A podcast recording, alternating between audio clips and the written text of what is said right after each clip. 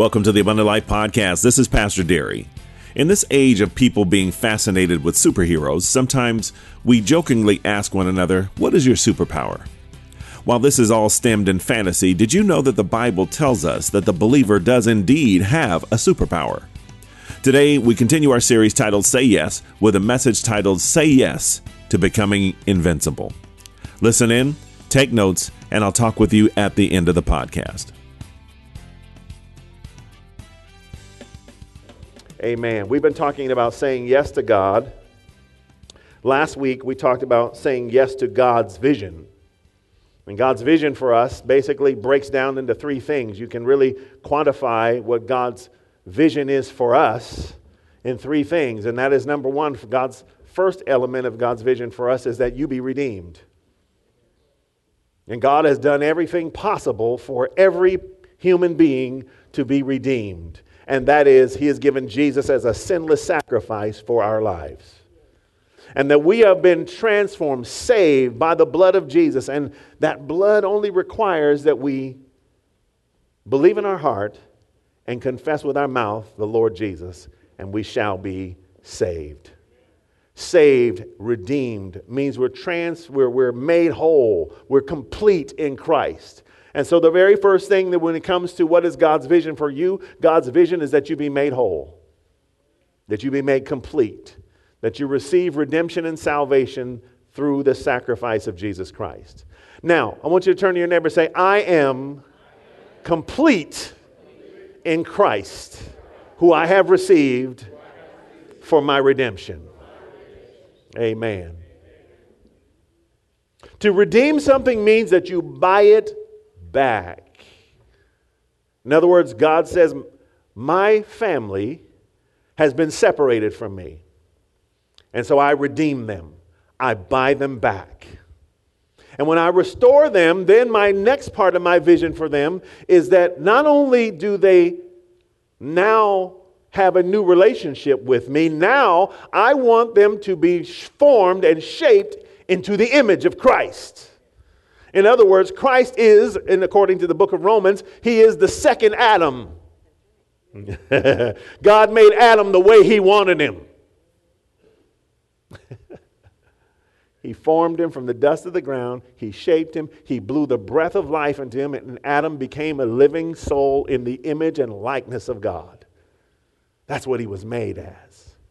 And so Jesus came as the second Adam, which means what? I'm sending a new image of who I am that is redeemed and restored to what I wanted. What was my intent? Adam and Jesus are God's intent.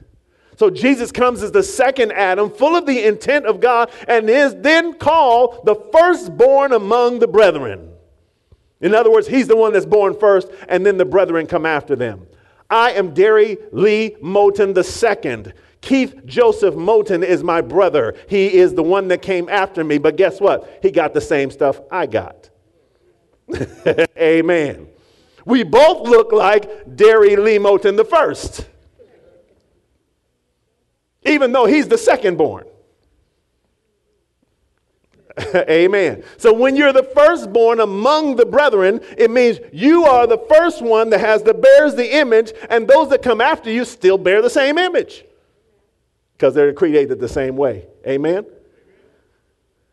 Tell your neighbor, say, You look like Jesus, who looks like the Father. Therefore, you look like the Father. Amen.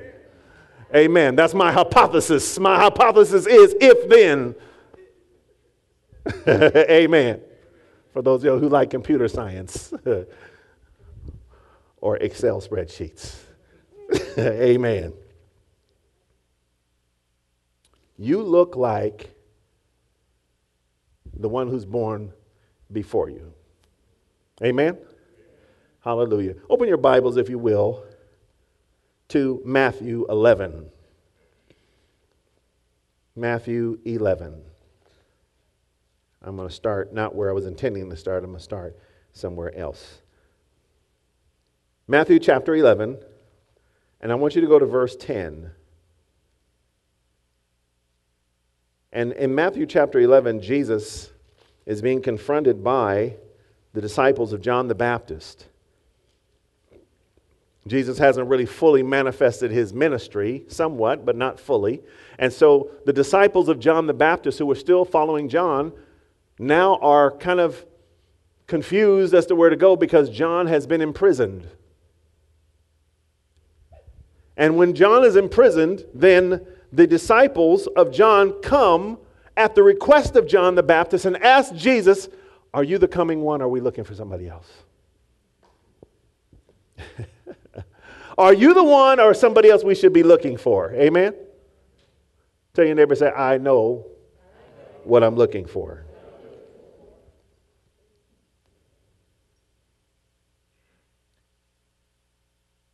I'm actually going to take you up further. Let's look. Let's just read the whole thing. Let's go to uh, Matthew 11, verse 1. Let's start there. This will help us better. Now, when it came to pass, when Jesus finished commanding his 12 disciples, that he departed from there to teach and to preach in their cities. And when John had heard in prison about the works of Christ, he sent two of his disciples, and they said to him, Are you the coming one, or do we look for another? And Jesus answered and said to them, Go and tell John the things which you hear and see. The blind receive their sight, and the lame walk, and the lepers are cleansed, and the deaf hear. The dead are raised up, and the poor have the gospel preached to them. And blessed is he who is not offended because of me. Amen. Hallelujah. Are you the one? Are we looking for somebody else? He said, I'm not going to answer your question. Just tell him this. All this stuff is happening around us. And blessed are you if you're not offended because of that. There's sometimes uh, we, we have many churches, and sometimes churches are out doing what they're called to do, and sometimes there's, a, there's an issue of pride in Christianity. And the issue in pride in Christianity starts to get to where churches begin judging one another and we're judging fruit of each other. And sometimes we're looking for the true church. But the question is uh, what's the fruit?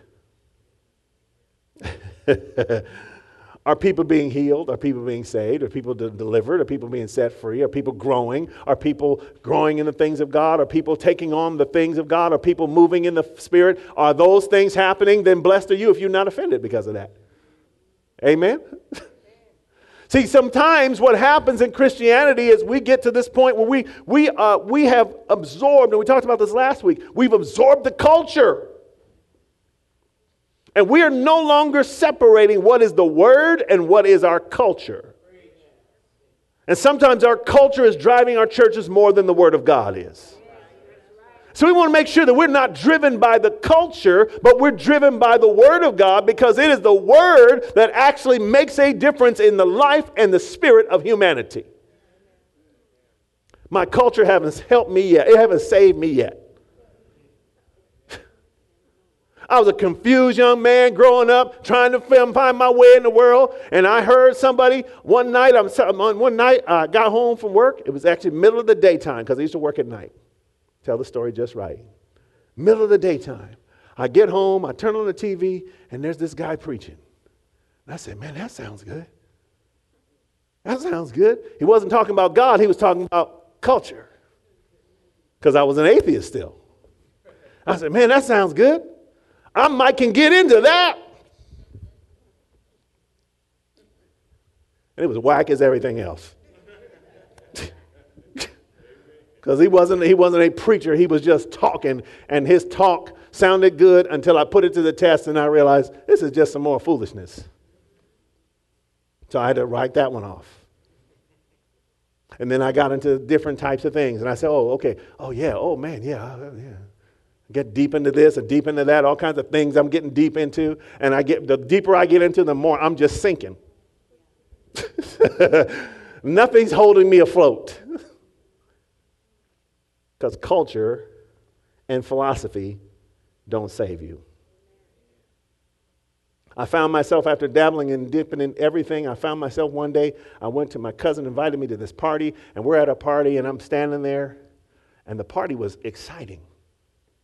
It was really, it was, I mean, it was, I mean, the party was, I mean, it was really going. And, but I just could not get into it. And I was standing, my cousin said, What's wrong with you? I said, I don't know.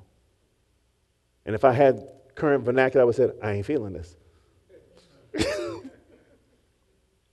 I'm there. I'm just, I'm just there. Because why? Even though everything is right about parties as parties go, I could not touch it because it wasn't doing anything in me. And I'm still trying to externally solve an internal problem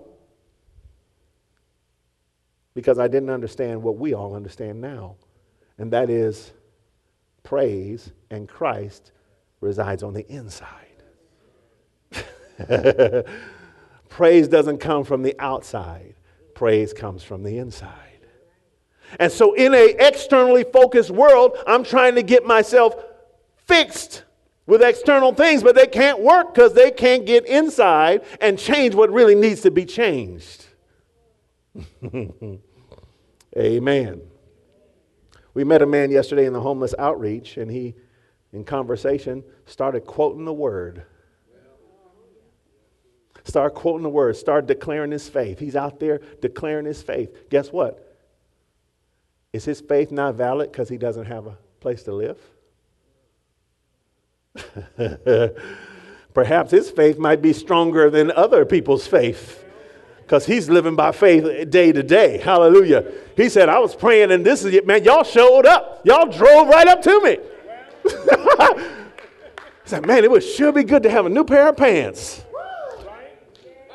Man, I need to go on an interview, but I need a new pair of pants. And we drove right up to him. Y'all got any pants? No, we don't have no pants. he's, quote, he's still quoting the word, but guess what? We can get some pants. Amen. And so you know what? That brother had pants by the end of the day.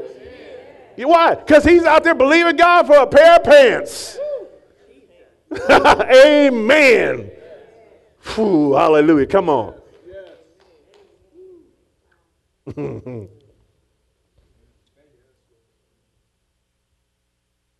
Blessed, verse 6 Blessed is he who is not offended because of me. See, it's about Jesus. It's not about everything else. It's about Jesus and his ability to do things in our lives. And the more comfortable we are, the harder it is to let Jesus be fully what he is in our lives. Jesus told Peter, he said, It's harder for a rich man. it's harder for a camel to crawl through an eye of a needle than for a rich man to enter the kingdom. uh oh, somebody say I got too much stuff. But it's actually, it's not the stuff, it's the attitude. Sometimes stuff creates an attitude. Sometimes an, a stuff robs us of our sense of dependency on God. Sometimes stuff makes us think we got it in control, but Jesus had to tell one man, he said, Listen, your barns are full. but your soul ain't sure for tomorrow. and when you leave here, who's going to take care of all this stuff? Amen. What does it gain? What does it profit a man to gain the whole world and to lose his soul? But the way you lose your soul is not always the way we think because the enemy deceives us. The way you lose your soul is number one, is that you never reclaim it. You never get it redeemed. Amen? Because you're born with a lost soul. You got to get it redeemed in order to lose it.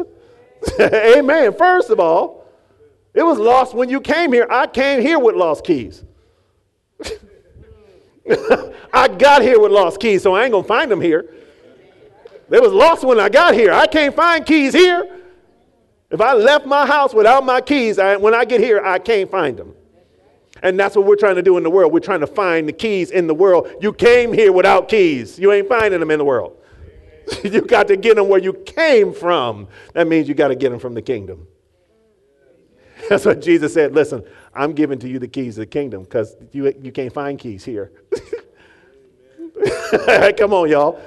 You can't find keys here. I got to give you the keys to the kingdom.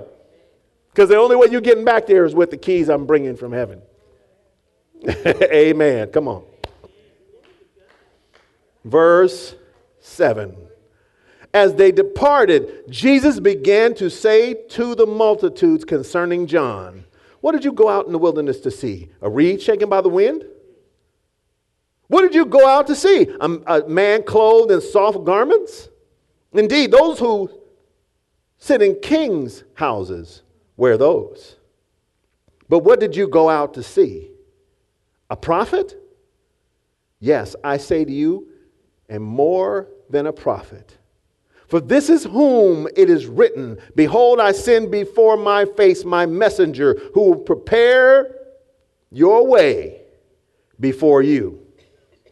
Assuredly, I say to you, among those born of women, there has not risen one greater than John the Baptist. But, turn your neighbor and say, but. He who is least, where? Of? Is what?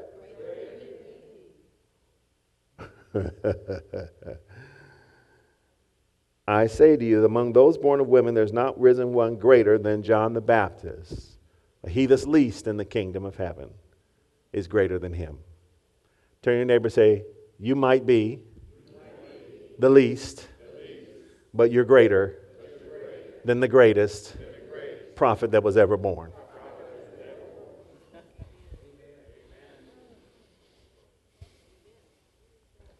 And you're not greater because you were born greater. You were born, you're made greater because you were handed keys that came from heaven.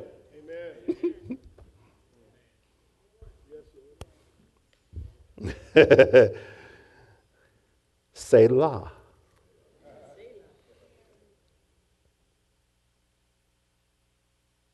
Your greatness makes you invincible. I'm going to say that one more time. Your greatness makes you invincible. And you really need to process this because I'm going to harp on this for a long time.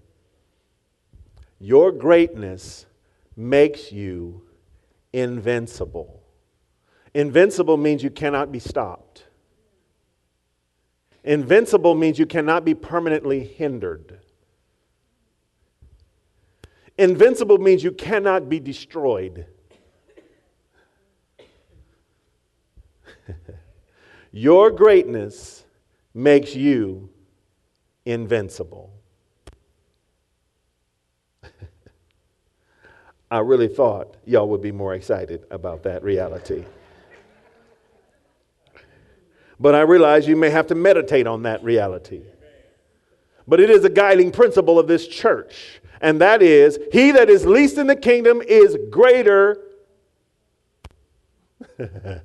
Amen. It means that when I look among you, I see nothing but greatness.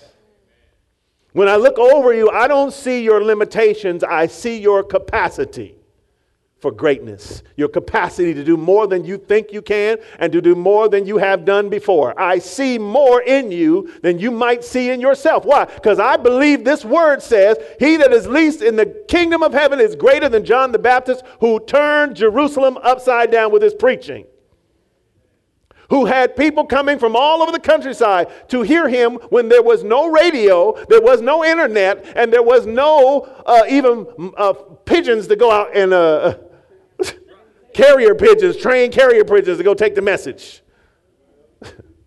How did they hear about him?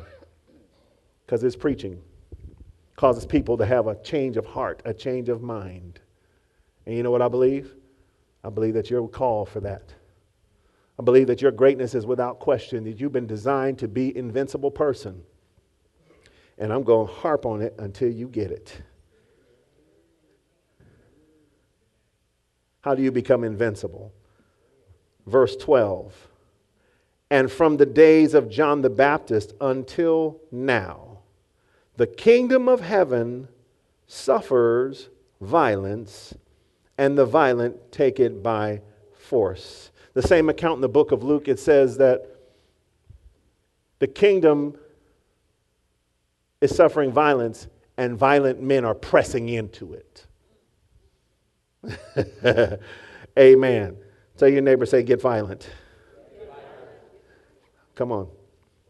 Violence means aggressiveness. Violence means pursuit of. Violence means that you go after something. Amen. So it says here basically the kingdom of heaven is suffering violence, and violent people have to take it by force. If you want the kingdom, you got to get the kingdom. See, your first step was God saying, I without condition love you. I love you. I give you the kingdom. Now, if you want the kingdom, you're going to have to come after the kingdom and activate the kingdom. Amen? Come on, you're going to have to get in and be diligent to move and to actually activate the kingdom in your life. And when the kingdom is activated, it will make you indestructible.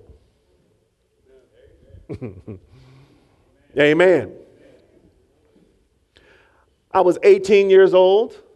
I tried out for my college basketball team. I went to get my physical after I had made the team. I went to get my physical. I sat down, and the doctor told me, he said, You have a heart condition called Marfan syndrome. It will cause you to drop dead at, at the extreme exertion of your heart. You can die at any moment if you are exerting yourself. So I'm not approving you to play because you will drop dead. I was overwhelmed with fear. And then I joined the Marine Corps. Marine said, Ain't nothing wrong with you. Come on, man. yes, sir. Haven't dropped dead yet. Amen. Why do I tell you that story? I tell you that story because the world is full of voices to shut you down. World is full of voices that will try to shut you down, and those voices may or may not be true. I was diagnosed with something that ain't killed me yet. 40 years later, I, ain't, I haven't stopped me yet. What have you been diagnosed with that may be stopping you, but it don't need to stop you? What, the, what has God spoke to your heart about who you are and what you capable of that you have not moved into because you've been told something that is then now holding you into place and you're denying your greatness because of your fear? Amen. kingdom has to be pressed into. The kingdom has to be pressed into. Amen? Go to the book of Second Peter. Let's, let's go. Let's go all in. Amen? All in. Second Peter chapter 1. We looked at this a little bit last week. Now let's take it to another level. Second Peter chapter 1, verse 1 says, Simon Peter, a servant and apostle of Jesus Christ, to those who have obtained like precious faith with us by the righteousness of our God and Savior Jesus Christ. He begins by saying, Peter, the one who walked with Jesus, the one who argue, had the nerve to argue with Jesus. The one who, on his boat, told Jesus, Look, I'm not throwing the nets out because I've been fishing all night, but if you say so, I'll do it. Threw his nets over after fishing all night, catching nothing, caught so many fish, his boat was about to sink. He said, My Lord and my God. This is the same Peter who, one night when there's a storm and him and the disciples are frightened, they look out in the water, see what they think is a ghost ask it, ask the ghost that they see, Lord, is that you? When the apparition speaks back and say, Yes, it's me, step out here. step out. Let me tell you something about me. If I'm on a boat and something out in the water, I ask it what it is. It says, Yeah, that's who I am. You come out here. I ain't going out there.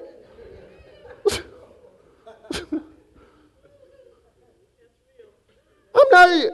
Hey, are you yeah, it's me. No, no, no. I'm not, no, that's not ordinary. I'm not going out there. But Peter stepped out and actually began walking on the water. But then he realized where he was and said, Oh, Lord, what, what am I doing out here? And he began to sink, and Jesus reached out and grabbed him and said, Why did you doubt? The same Peter who, when they realize that there are soldiers coming after them, pulls out his sword and said, Nobody taking Jesus tonight. y'all might have y'all might have brought an army out here after Jesus, but he's not going anywhere. I'm taking my sword and I'm making sure. That Peter. That Peter who, when he falls, is crying, and Jesus said, Don't worry. He said, Well, you're going to be strengthened, and when you get strengthened, you strengthen all your brothers. that Peter who then got his strength back. The Peter who is out fishing after Jesus is dead and they don't know where he's going to be sees Jesus outside on the shore cooking fish and dives in the water to swim and goes to talk to him. The Peter who had all those experiences with Jesus says, Simon Peter, a servant and apostle of Jesus Christ, I'm writing to those who have obtained like precious faith. He said, I got my faith through lots of lots of trial. I got my faith through mistakes. I got my faith through all kinds of stuff I did, but you got the same kind of faith I got. you got the I'm writing to you because you have like precious faith to mine. You got the same kind of faith I got. Praise the Lord.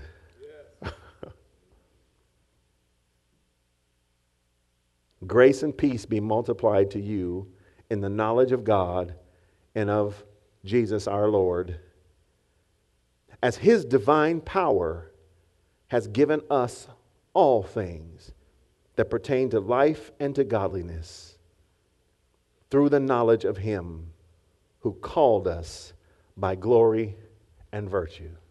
You've been called by glory and virtue. He said his divine powers would have given us all the same thing. Turn your neighbor say, I got the same. Tell, tell your neighbor, I got the same faith as Peter and as you. Come on. Come on. You're a person of faith. Come on. You're a person of faith. Come on. Come on, I want you to receive it. You're a person of faith. You got to like precious faith to Peter, those who have obtained. Verse 1 again to those who have obtained like precious faith with us. Those who've obtained. In other words, you had to get it. God's given you a like precious faith to even the great apostles. And you were already told that if you're least in the kingdom, you're greater than anybody in the old covenant. Amen. Come on, you have what Gideon had. Amen. Come on, come on. You have what Moses had. Amen. Come on. You had what Jacob had. Come on. Come on. You had what Joseph had. You had what Daniel had. You had Shadrach, Meshach, and Abednego, also known as Abednego had. You got all the same things.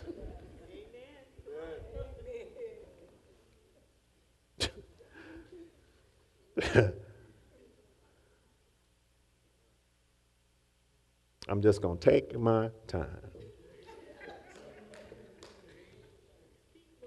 Grace and peace be multiplied to you. Grace, the unmerited favor of God, and the peace of God that goes beyond all understanding be multiplied to you. In other words, whatever I got, I want you to have multiples of that.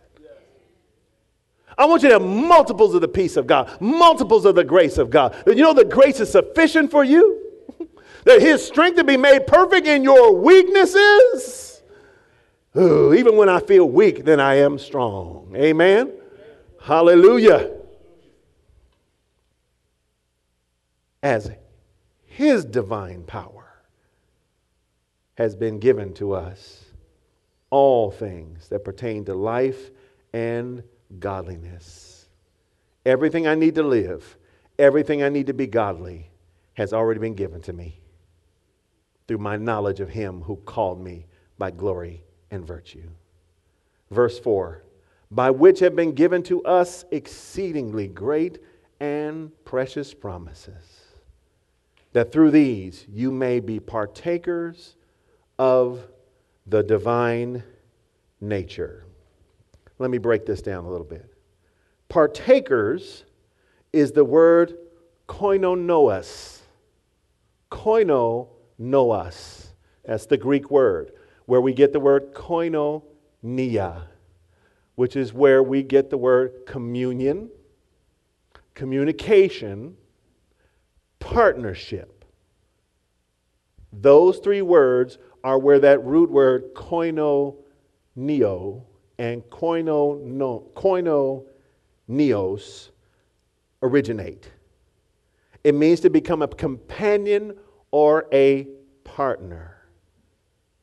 So to be a partaker means that you become a partner in or a companion of. Amen. Partaker of or a companion of or a partner of. Of what? Of the divine. What does it mean? Divine is anything that originates from God. And what is the nature? Nature is I have a human nature. Amen. I have a human nature. What does that mean? That means I have a human disposition. That means I have certain things about me that are human. Okay? When, and if you study animals, you'll see an, an animal, common animals have two names. They have a genus and a species, right? So you have a genus, which is a category, and the species, which tells you what it is. Amen? Genus is what the nature is. It is the thing that describes who you are, what you are. So a human nature is a nature that describes your humanity. But he said, You've now become a partaker of divine nature. Amen. In other words, in other words, you're not just human anymore. You have a divine nature about you, and you don't get it from anything except it coming from your origin. Amen. Amen. A dog cannot become a cat because it's not born a cat. Amen. It's going to be a cat no matter what you do to it. You can put you can put dog ears on him. You can put him in a dog suit and he's still a cat. Amen. Amen. You can teach him to bark. He's still a cat. you can you can do whatever you want to the cat. The cat is born a cat. He can't be nothing but a cat. Amen. Why? Because he came from cats. Amen. Amen. See, my last name, we said, oh, that's your name. That's who you are. My last name's not who I am. Because my last name's not really my last name. Well. I was doing my genealogy study. That ain't my last name. Because my father's father's father was not named Moten. it's the name we adopted. However, when I met my relatives who have that name, I have their characteristics. Why? Because my name is just my label. My genes tell you who I am. Amen. My nature tells you who I am. Amen. Amen. My label doesn't tell you who I am. My nature tells you who I am. And your nature is the nature of God. When you became a partaker of, the na- of this divine nature, how? You got it by your like precious faith your like precious faith made you a partaker of the divine nature of God. What does this mean for you? It means you're invincible. Amen. What can eliminate God from his existence? Nothing, right? But where did you come from? then what can eliminate you from existence? and thank you. Somebody said no weapon. Amen. Come on. I'm going to walk you through this because I want you to get this deeply. Let's go to verse 8. Verse 8 says, For if these things are yours and abound, you will neither be barren nor unfruitful in the knowledge of our Lord Jesus Christ. For he who lacks these things is short sighted, even to blindness, and has forgotten that he was purged from his old sins. Therefore, brethren, be even more diligent to make your calling and election sure. For if you do these things, you will what? Never stumble. Tell your neighbor, say, you never have to stumble. Come on. Verse 11 For so an entrance will be supplied to you abundantly into the everlasting kingdom of our Lord and Savior Jesus Christ. When do you enter the everlasting kingdom? Yeah, when you entered. when you said yes to God, you entered the kingdom. So he's saying here that, that when you get these things are yours, and you say, Well, what things? I'm going to tell you the things in a minute. But I want you to get the whole, I want you to get the concept here that there's a kingdom that's awaiting for us to press into. And we're pressing into it some, but I want us to be more violent in our pressing. I want us to be more active in our pressing. I want us to be more aggressive in our pressing in because in our aggressiveness of pressing in, we're going to find out that God will open more to us. Behold, I give you the keys to the kingdom. If I if I told Edgar, I said, Edgar, man, I love you, man. Look, I'm gonna this this is the key to my car, and this is the key to my house. My address is it's yours. Right? He's out. Now, what if he gets in the car and never gets to the house?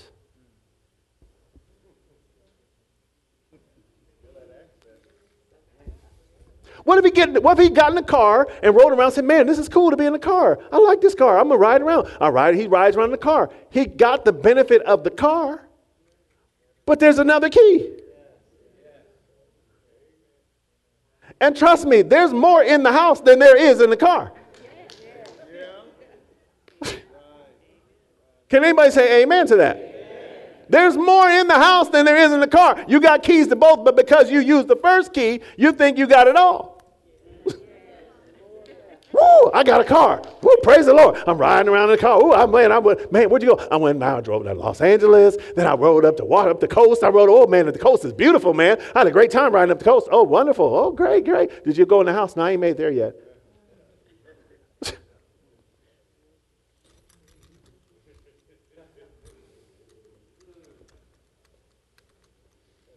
Saints, we're doing good. We're doing good. But God's calling us to deeper.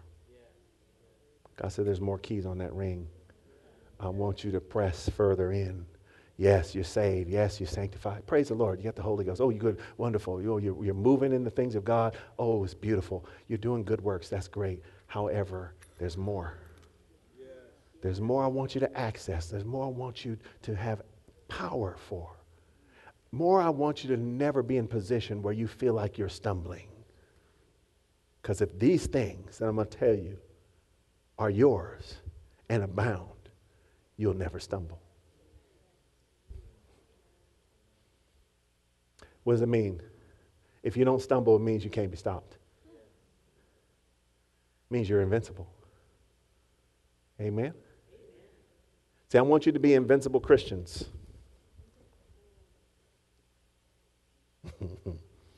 Amen.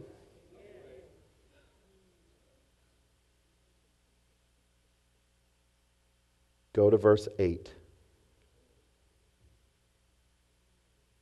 For if these things are yours and abound, you will neither be barren or unfruitful. What does it mean to be barren? Barren means that you're not producing. Unfruitful means you're not multiplying. He said, if these things are yours and these things abound, you will never be barren and you will never be unfruitful. That means you will be productive. Amen. How many of y'all want to be productive? Remember, he said, Matthew, we looked at it. Kingdom of heaven is suffering violence. It's, it's allowing itself to be pressed into. And violent people are pressing in. We're going to press in, amen? Listen. Go to verse 4. Excuse me, verse 5. Verse 4 told us that we have great, exceedingly great and precious promises, that through these you may be partakers of the divine nature, having escaped the corruption as in the world through lust. Verse 5 says, But also, for this very reason, giving all diligence. What does it mean to be diligent? Diligence means consistency and speed. If you're diligent about something, it means you're consistent at it and you're doing it rapidly, you're doing it fast. Be diligent. Be diligent to do what? To add to your faith. In other words, faith is the substance of things hoped for, the evidence of things unseen. Without faith, it's impossible to please God, but you got to add something to your faith. Amen? Faith is the starting place. Faith is getting the key to the car. Amen? Add to your faith virtue. What does virtue mean? Virtue is what the Raiders ascribe to be. it is a commitment to excellence. You got values and aspirational values.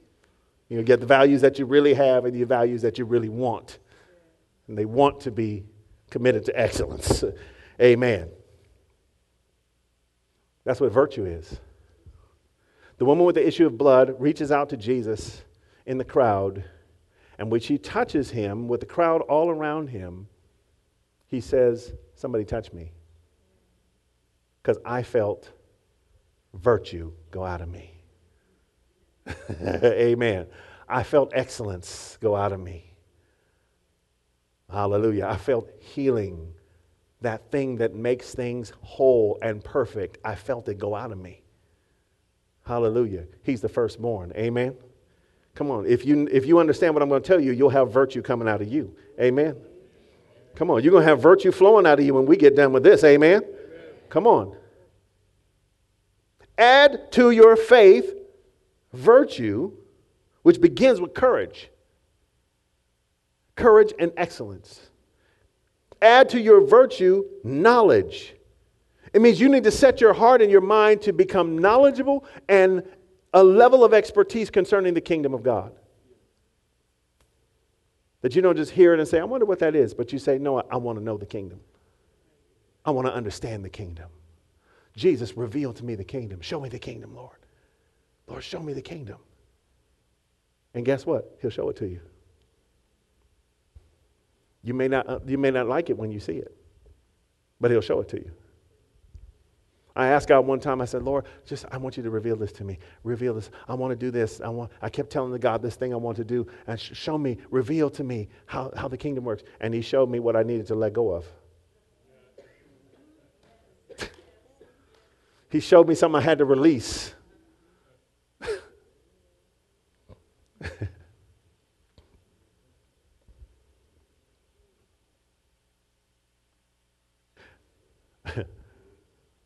Bishop Garlington has a song that says, I can see clearly here now on my knees. In other words, there's some things you can't see till you're on your knees. Amen. There's some things you cannot, in other words, if you want to be great, there's some things you won't see lifting yourself up. There's some things you can only see when you're on your knees, when you humble yourself. Amen. And humbling yourself becomes a new kingdom understanding that when we learn how to understand the kingdom, we understand the way to grow in the kingdom is actually not to exalt yourself, but to serve. And when you serve, the kingdom's revealed. Amen. Amen. Tell your neighbor, say, I'm receiving the kingdom and I'm pressing into the kingdom because I understand the kingdom. Add to your knowledge self control. Yes, add to your knowledge self control. That's the next thing. So, in addition to seeking the kingdom and looking for the kingdom, you got to add to it self control. In other words, we have to learn how to discipline ourselves. Learn how to discipline ourselves. In our discipline, we start to put ourselves in position. What is happening here? What's happening here is that we're beginning to see that we're structuring something around ourselves that is giving us access to walking in invincibility. Now, I want to push your faith because it's hard to believe that you're invincible. But I've seen it with my own eyes.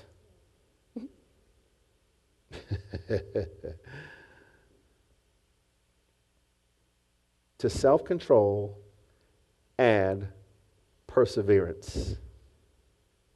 Perseverance is your ability to be cheerfully in endurance, cheerfully enduring things. In other words, you go through things not complaining, but you go through things with a cheerfulness, understanding why you're going through it. You never go through for your destruction, you always go through for your improvement.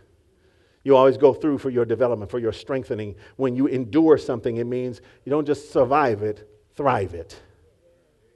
Amen. Don't just survive going through, come through stronger, come through better. Amen. Come on. Hallelujah. Come on.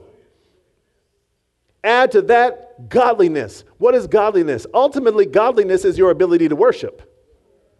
Amen. Godliness, ultimately, which we trying, I'm trying to be godly. Guess what? You know how you best be godly? Worship. When you learn how to worship, you'll be godly all the time. Because you can't be giving God praise and acting a fool at the same time. Amen. When you learn how to give God praise in all things, and it stops some character flaws. When you learn how to praise all the time, it keeps you out of situations which would take you down. Amen. When you learn how to praise, your praise will elevate, your worship will elevate you so that you escape the corruption that's in the world. Amen.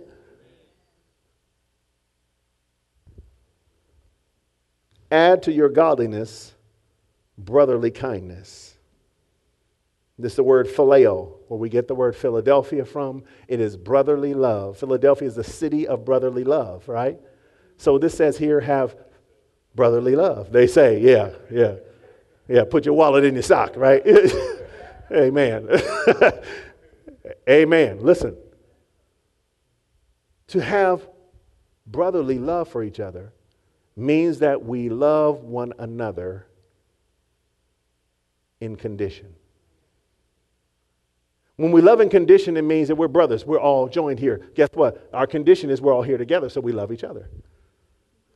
Our condition is we work in the same place. We love each other. That's the condition. You meet the condition, that's what we have. But then it says, beyond that, add to your brotherly kindness love.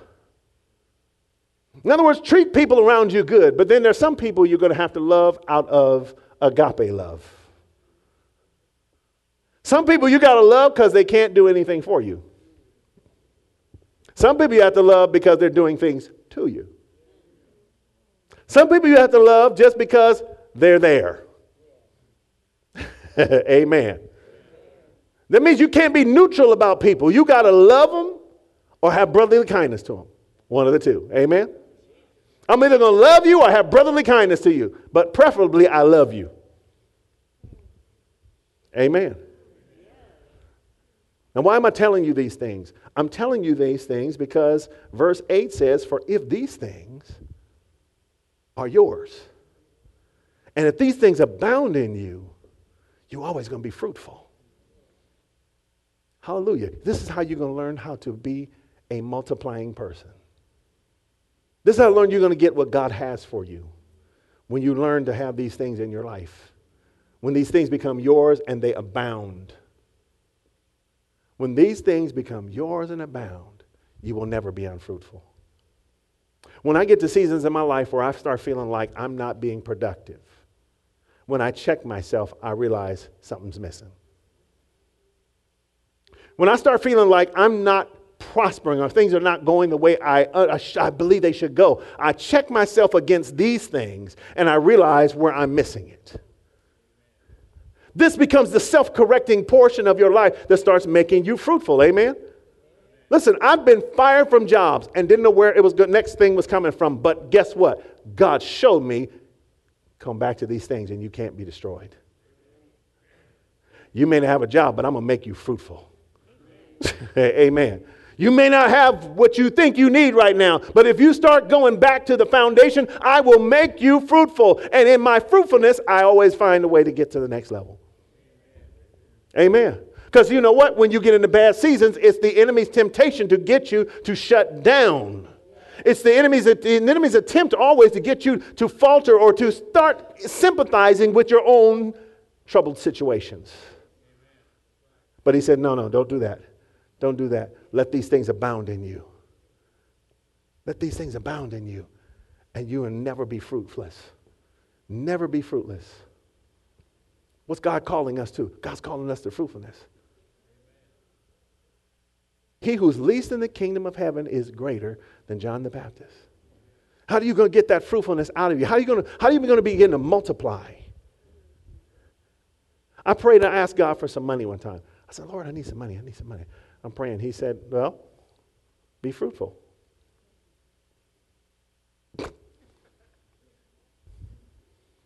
huh? God said, Be fruitful. I took a look at my circumstances and I realized I was not being fruitful in, in an area of life. I said, Okay, Lord, I'll be fruitful. I turned up the notch. I turned up and I started becoming fruitful. I started becoming virtuous.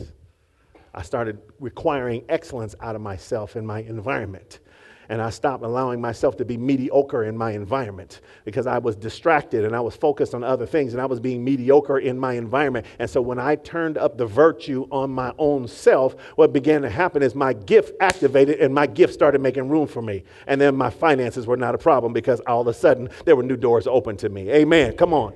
Listen, I'm telling you, I'm telling you practicality, how this works, how the kingdom actually works. When we start to recognize these kinds of things, they, start, they are the things that start to multiply us. We look at all the ideas that God has given us, and those things are laid there, they lay dormant, but they're not being activated because we're not being persistent. We're not having perseverance. We know what we need to do, but we're not managing self control. We're not controlling and disciplining ourselves to do what we need to do those things are causing what? Gaps. Guess what? The greatest robbery to creativity on the planet is called the television. the greatest robbery of your productivity is your computer.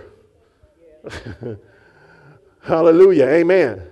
The internet is very powerful, but the internet is also the, one of the greatest distractions there are to humanity. Because we get caught in this stuff. You was on your online Bible and then you got a Facebook pop up. Somebody tweeted you and you said, "Ooh, that's interesting." you clicked over to Twitter and next thing you knew, was an hour and a half later, you're still tweeting. Or even worse, you're not tweeting, you reading other people's tweets. Uh-oh. Amen. At least if you were tweeting, that means you're thinking and you're saying something. But if you're just reading everybody else's tweeting, that means you just you're just observing. Amen. Come on.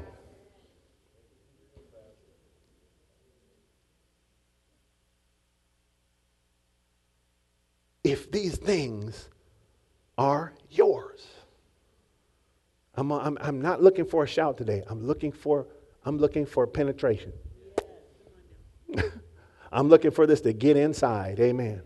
If these things are yours and they abound, if these things abound in you, you'll never be fruitless. You will be productive. You will always be bearing fruit. You will be invincible. You'll be invincible. Hallelujah. I had a physical problem. I found myself in the hospital. I'm laying in the hospital. Oh, Lord says, stop being sorry for yourself. And what you need to do immediately, you need to raise up. And I was laying there and I started writing some things. I started writing some things. And then I, I started writing, I started feeling better, and I stopped writing. Why? I didn't execute my diligence. I got busy and then I stopped. But what happened? When I finally finished it, the book I published is, is the result of that. What? Because in my time of challenge, I had to say what God said. And I have to document what God says. Write down what God says. Guess what? In your time of challenge, what you got to do, you got to start writing down what God says and start allowing yourself to be productive in that season, in that window. Amen? Amen. What is God trying to do? God is trying to transform the world through his people, but he can't transform his world through his people if his people aren't allowing the divine nature of God to come through them. Because it's going to take the divine nature of God to transform the world. See, we want to see the world change. We got to become what God wants us to become in order to change. In other words, we can't, we can't be people who are stopped by things happening to us. In other words, God put something in me, and when it was in me, when my mother died, I never stopped serving in ministry. Why? Because I grieved, but I had to keep going. Why? Because I'm not here to mourn. God's turned my mourning into dancing. So I'm gonna mourn, I'm gonna cry. It was a sad time, but guess what? When I'm finished crying, I got to, I'm getting up because why? I'm indestructible. I can't be stopped by grief. I'm not gonna let grief stop me from the calling of God on my life. I gotta keep moving, amen? Come on, I'm going to grieve properly. I'm going to deal with my emotions. I'm not going to hold it in, but I'm going to get rid of it and I'm going to get up and go. Amen. Guess what? I'm sick. Guess what? oh, I got things to do. All right. Praise the Lord. I'm healed by the stripes of Jesus. Let me get up and get out of here. I got things to do. Amen. I can't, you hurt my feelings. You can't stop me. You can't do nothing to stop me. I will not be stopped because I read this word and it said that if I abound in these things, I cannot fall. I cannot fail. I will not fall. And I'm telling you, you can't either. I'm telling you, you cannot fail. You can't fall off if you would grasp and embrace what God is calling us to do.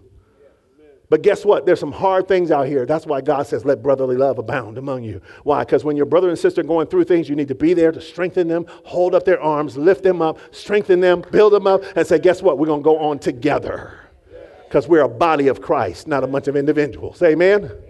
Come on, I can't, I can't move where God's called me without taking people with me. Amen? That's not how God works. God is not a, God's not a God of superstars. God is a God who pulls people together and moves them as one body of Christ. And as we move together, we're strengthened with might in the inner man. And as we're strengthened in might, we strengthen our brothers. Peter fell, when he rose back up, what did he say? He told Jesus, Jesus told him, he said, You're going to fall. Satan desires to sift you like wheat. You're going to fall, but that's okay. Don't worry, because when you come up, when you're strengthened, you strengthen your brothers.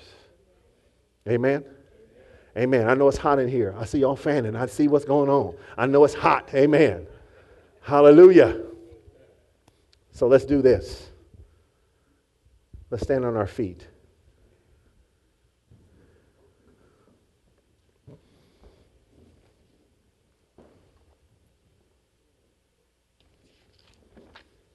Some of us facing some challenging seasons. And you're going to have to go into this season being able to confess and say, I am invincible. You're going to have to be able to go and face whatever giant is in your, in your face. You're going to have to be able to say, I am invincible and I will not be stopped. I will not be stopped. Amen? Amen. My backache ain't going to make me stop. Amen? Come on. It ain't going to make me stop. I ain't talking to y'all, I'm talking to me. come on, come on. Whatever's wrong with me ain't going to make me stop. Amen. Come on. Nothing, nothing's going to make me stop doing what God called me to do. Amen? Rejection is not going to make me stop. You tell me, no, I'm not going to stop. Come on. Come on. I'm not going to be offended to the level I cannot stop. Amen. Amen. Amen. Come on. Come on. Hallelujah. Come on.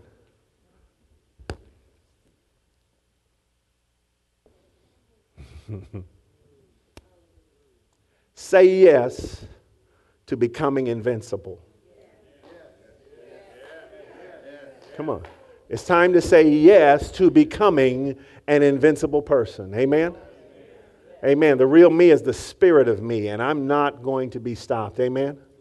The real me is not the flesh and blood me. The real me is the spirit on the inside of me. Amen? That spirit cannot be stopped. That spirit cannot be withdrawn. That spirit cannot, it cannot be changed. You know what? Because God is the one who's already transformed it and made it something new. I cannot and will not be stopped. Amen? Come on, I need you to say it. I say yes to becoming invincible. Come on. I say yes to becoming invincible. Now say, I am invincible. Come on. Come on. Come on. You're going to add to your faith virtue and excellence. Come on. You're going to add to your faith and that virtue and excellence. You're going to be excellent whatever you put your hands on. You're going to say, I'm, if I'm putting my hand on it, it's going to be excellent. Hallelujah. Virtue's flowing out of me. Virtue is flowing out of me. I'm going to do it as, unto the Lord. I'm going to make it great. Amen.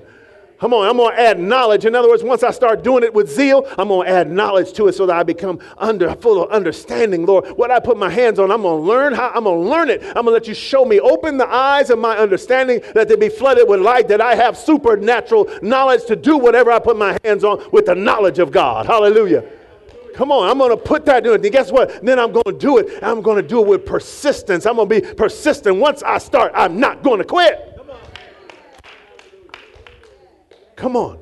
I'm adding virtue. I'm adding knowledge. I'm adding persistence. Come on. I'm adding godliness. I'm going to worship God in the middle of it. Hallelujah. I'm going to add to it. I'm going to keep adding on to my faith. My faith is here, but guess what? I'm going to keep adding to my faith. I'm going to keep adding to my faith. I'm going to keep adding to my faith, and I'm going to see God do supernatural stuff. I'm going to see God move like He's never moved before. Why? Because I'm going to make myself yielded to Him. Hallelujah.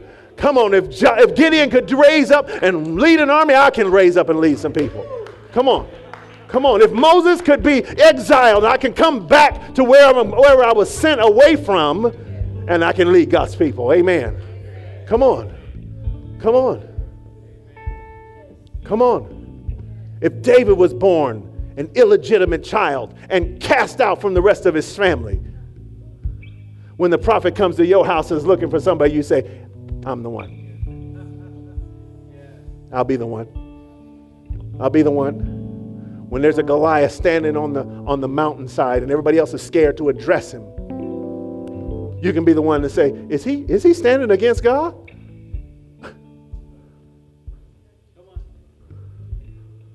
I don't, you know, I don't have swords and spears, but I got a sling. I got some rocks. I can take care of that. Why? Because I'm invincible.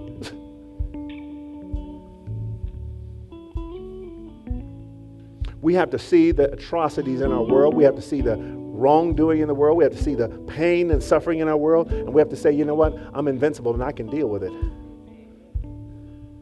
We have to be able to say, I'm not afraid of it. Because you know why? Because I know I can be fruitful. I know I can produce. I know I can do something about this. Come on, why? Because I know that's what I'm created to be. Hallelujah. You know, we say that we're created to worship. And I say that worship is only an expression of who we are, which means when you use your gifts and talents and abilities, you're worshiping God. When you step out and you do things, the homeless outreach, when people went out there, they were worshiping God when they went out there. When people were packing the food into the bags that went out, they were worshiping God. Whatever we do is the word or deed is we doing it unto the Lord, then what is it doing? We're worshiping with it, and guess what? We can move in new things if we will dedicate ourselves to becoming invincible people. Amen. Let's lift our hands and let's receive it today. Hallelujah. Father, we receive invincibility in our hearts and minds. We receive from you, hallelujah, what your word says. We're adding to our faith virtue. We're adding to our faith knowledge. We're adding to our faith perseverance. We're adding to our faith godliness. We're adding to our faith brotherly love and kindness. We thank you, we're adding to our faith agape love. And I thank you, Lord, that as we receive these things and we make them ours, we will never be fruitless. We will abound in the things of God. Hallelujah. And thank you that an abundant way is being made for us into the eternal kingdom, that everywhere we go, you're establishing the kingdom around us. You're establishing the garden around us. Hallelujah. We thank you Eden is surrounding us because we are making your will the first place in our lives. Hallelujah. We thank you, Lord God, that there are many adversaries, even in the garden, but we thank you that we take authority over every serpent that tries to speak words that, that are going to get us to step away from the things of God. We're going to bind everything, every thought that comes against the knowledge of Christ. And we thank you, Lord, that as we are moving in this new way, Lord, we thank you that our oikos, the people around us, are being transformed because of the work that you're doing in our lives. We thank you that our children and our children's children and our children's children's children will be blessed. Hallelujah. Because of the word of the Lord that comes out of us, for the Spirit of God that moves through us, and because of the invincibility of who we are, they will witness us and want to be what we are. Hallelujah. We thank you and praise you, Lord. Hallelujah, that our labors are not in vain. Hallelujah. But you are working in us. Hallelujah. Everything we do unto you, Lord, we thank you that you're not a man that you should lie, and your word is working in our spirits right now. We give you praise, Lord, and thank you, Lord God, that as we lift our hands up to you, Lord, that you are doing this work and see us yielded to your spirit right now, that we receive the understanding and give you praise in Jesus' name. Amen. Amen. Hallelujah. Thank you for listening to today's message titled Say Yes Part 8 Becoming Invincible. For more information about Abundant Life Worship Center, we want you to feel free to check out our website at abundantlifeworship.net. And on the site, you're going to find more information about us, our church and events calendar, and other messages that may be of interest to you. And once again, the site is abundantlifeworship.net. We invite you to go there and check it out. Also, you can find us on our Facebook page at facebook.com slash abundantlifeworship.net or on Twitter at ALWC North Bay. God bless, and we look forward to seeing you on our next podcast. And until then, remember that Jesus came to give you life, and that more abundantly.